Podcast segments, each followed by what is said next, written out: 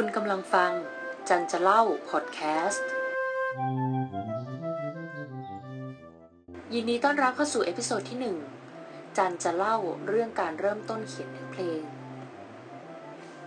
แน่นอนว่า ถ้ามีผู้ที่สนใจการเขียนเนื้อเพลงเข้ามาฟัง ก็อาจจะสงสัยว่าทำไมต้องมาฟังใครก็ไม่รู้พูดเรื่องนี้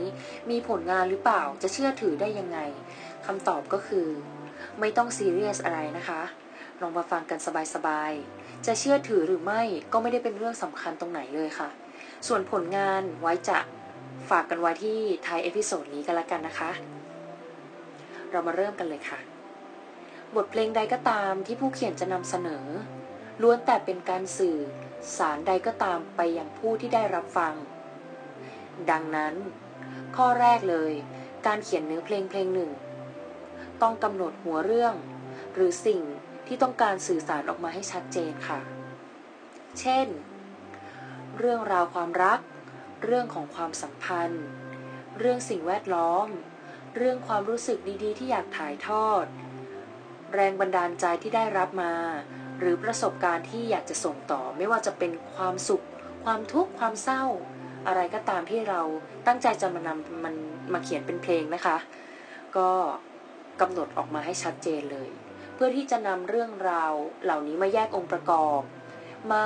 รวบรวมข้อมูลและจัดเรียง เพื่อที่จะทำการเลือกใช้ ว่าเราจะนำเสนอ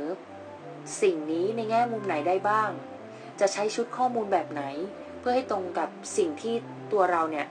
ตั้งใจที่จะสื่อสารออกไปมากที่สุด ตัวอย่างเช่น เรื่องราวความรักนะคะ ความรักนี่เป็นสิ่งที่เเรียกว่าเป็นหัวข้อยอดนิยมในการเขียนเพลง หรือว่าการเริ่มต้น เพราะว่าความรู้สึกที่มีในใจของผู้คน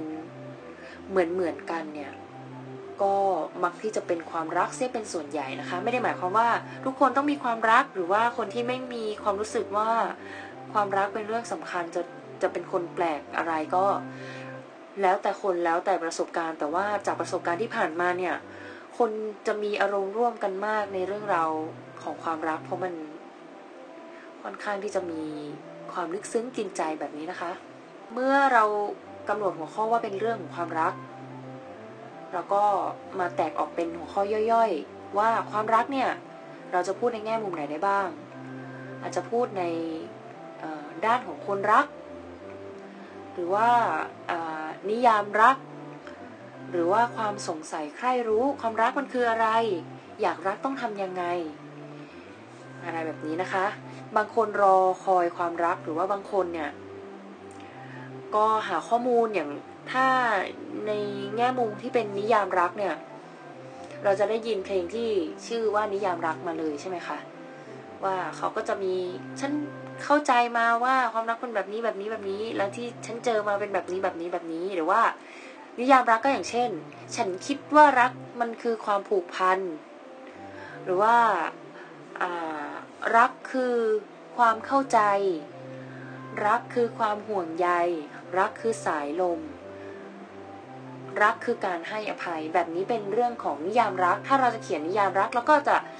แยกย่อยออกมาว่า อ๋อ นิยามรักมันมีในแง่มุมที่เป็นบวกเป็นแบบไหน ในแง่มุมที่บางคนที่เขาเจ็บปวด เขาถ่ายทอดออกมาแบบไหน อะไรที่มันตรงกับความรู้สึกของเราอะค่ะ ก็นำมาจดบันทึกเอาไว้นำมาเป็นคลังศัพท์ที่จะนำมาใช้ในการถ่ายทอดความรู้สึกของเราออกไปนะคะ เอาล่ะ ตอนนี้เราเรียกว่าหัวข้อใหญ่เราเป็นความรัก หัวข้อย่อยเราอาจจะเรียกว่า ความสงสัยที่มีต่อความรัก เมื่อเราเลือกความสงสัยมาแล้ว ก็มาดูต่อกันว่า เราสงสัยอะไร สงสัยอะไรได้บ้างนะคะนำความรู้สึกแบบไหนมาใช้เติมลงไปในช่องว่างหรือว่าเชื่อมความสงสัยเพื่อถ่ายทอดออกไปได้บ้าง ประโยคคำถาม เมื่อเราสงสัยเนี่ยมันจะมีอะไรบ้างอย่างเช่น นานเท่าไหร่ รู้สึกแบบไหน ต้องทำอย่างไร ต้องไปที่ไหน แบบนี้ก็ถือว่าเป็นคำถามนะคะ เรามาแตกอาจจะแตกหัวข้อออกมาเป็นอย่างเช่น เอสิ่งที่มันเกี่ยวข้องกับความสงสัย ความรักอาจจะมีเรื่องของพฤติกรรมมนุษย์ใช่ไหมคะ ว่าเราพฤติกรรมของคนที่สงสัยในความรักก็ต้องเป็นคนที่ไม่เคยมีความรักหรือเปล่า คนที่ไม่เคยรู้สึก หรือว่าไม่เคยได้สัมผัสกับความรัก หรือว่าอาจจะเคยสัมผัสแต่ไม่รู้ว่านั่นคือ ความรักจึงสงสัยว่านี่คือความรักหรือเปล่าแบบนี้นะคะ พฤติกรรมก็อาจจะเป็นอย่างเช่น เราจะใช้คำว่าไม่มีใครได้ไหม ไม่เข้าใจ ลืมไปแล้ว หรือว่าพยายามหาข้อมูลจากบทเพลงที่เราชื่นชอบแล้วก็บางทีบทความที่เราเคยได้อ่านผ่านตามา ทั้งหมดก็ล้วนแต่เป็นประสบการณ์ แล้วก็เป็นวัตถุดิบที่ดีในการที่เราจะนำมาใช้เขียนเพลงนะคะ